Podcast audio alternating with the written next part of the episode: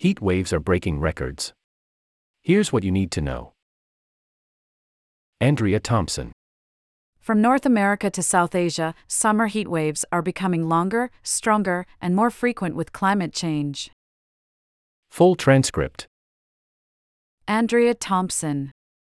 As you might have heard, heat records are breaking all around the world from the Mediterranean to South Asia. Most recently, records fell in the Pacific Northwest and Western Canada. Clip Various newscasts. Newscaster Across British Columbia, residents are dealing with a record breaking heat wave. Newscaster 17 temperature records fell on Saturday, with heat advisories falling across much of Western Canada. Interviewee This is not a usual May. This is not even an abnormally dry May. This is something exceptional. Kelso Harper A few places saw temperatures in the mid 90s. For context, that's about 20 to 25 degrees Fahrenheit above normal. Thompson Today we're talking about heat. It's nearly summer in the Northern Hemisphere, and with climate change, today's hot summers will be among the coolest of the rest of our lives. Thompson. I'm Scientific American's Earth and Environment editor, Andrea Thompson. Harper. I'm Kelso Harper, a SciAm multimedia editor, and you're listening to Science Quickly. Clip Show theme music. Harper. So, Andrea, first things first. How does a heat wave even happen? Thompson.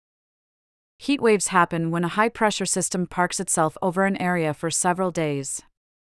Under these systems, air sinks, which keeps clouds from forming. And if you don't have clouds in the sky, that means the sun can really bake the surface. Imagine getting into your car after it's been sitting in the sun, and you get the picture. Harper.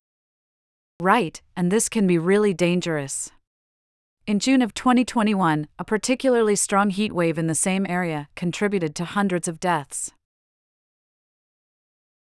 Thompson. With climate change, heat waves like this are happening more often, they're lasting longer, and they're likely to become more intense as time goes on. Harper. And heat records are more likely to be broken and in some cases completely shattered. Normally, heat records are broken by a few tenths of a degree. But last week in Canada near Hudson Bay, which is still covered in winter ice, a heat record was broken by a huge 7 degrees Celsius or more than 12 degrees Fahrenheit.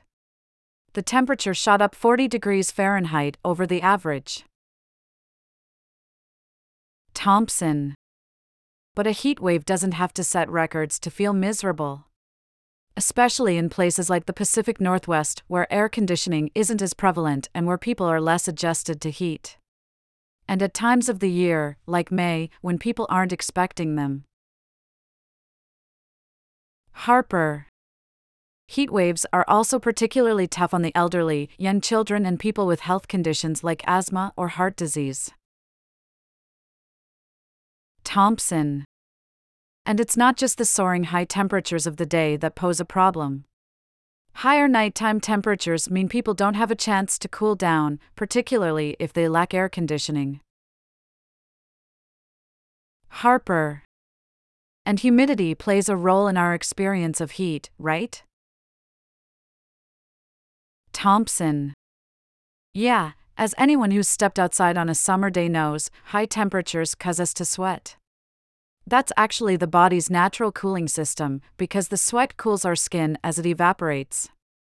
But when the humidity is high, that evaporation slows down and can eventually stop. Harper. And with global temperatures rising higher every year, it sounds like the heat waves and summers that are among the hottest in memory today are going to be left in the dust. Thompson. Yeah, the summer of 1998 was by far the hottest summer on record at the time, thanks to a blockbuster El Nino event, but it's now the 10th hottest. Harper. Speaking of El Nino, forecasters are expecting one to develop this year. Can you remind us what an El Nino actually is? Thompson. An El Nino happens when ocean waters in the eastern part of the tropical Pacific are hotter than usual. The heat that releases into the atmosphere shifts around some of the big air circulation patterns that influence weather all over the world. That heat also amps up global temperatures. Harper.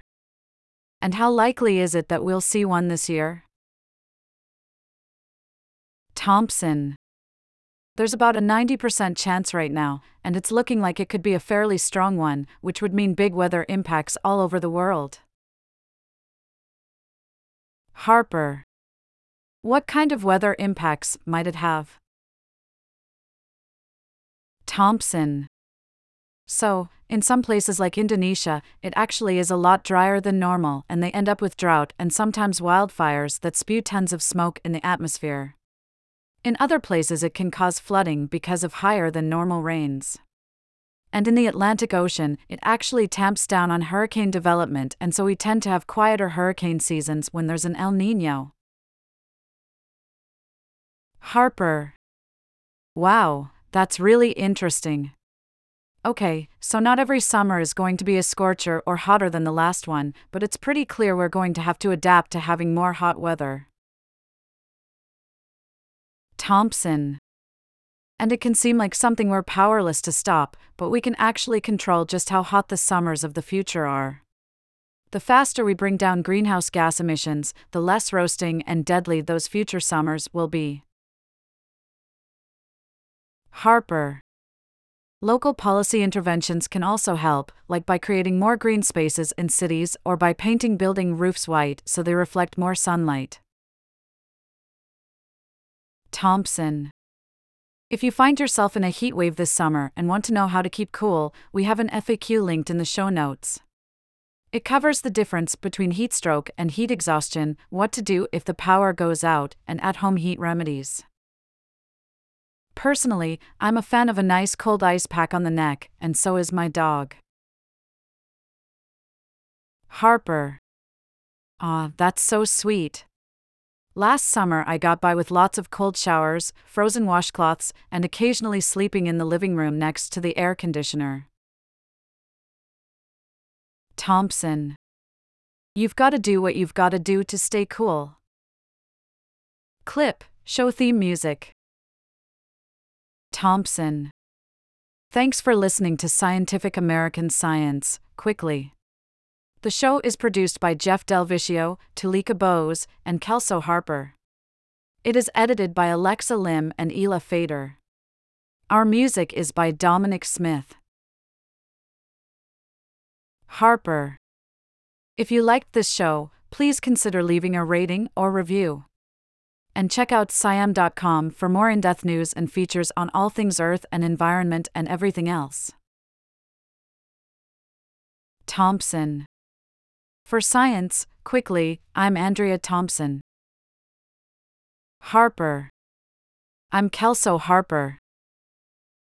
Thompson. Until next time, stay cool. About the author, S.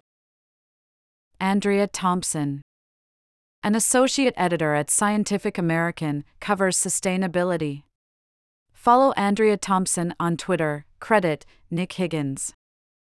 Recent articles by Andrea Thompson. We're about to see a rare and record setting May heat wave. Deadly African drought wouldn't have happened without climate change. Renewable energy is charging ahead. Kelso Harper is a video producer and science journalist.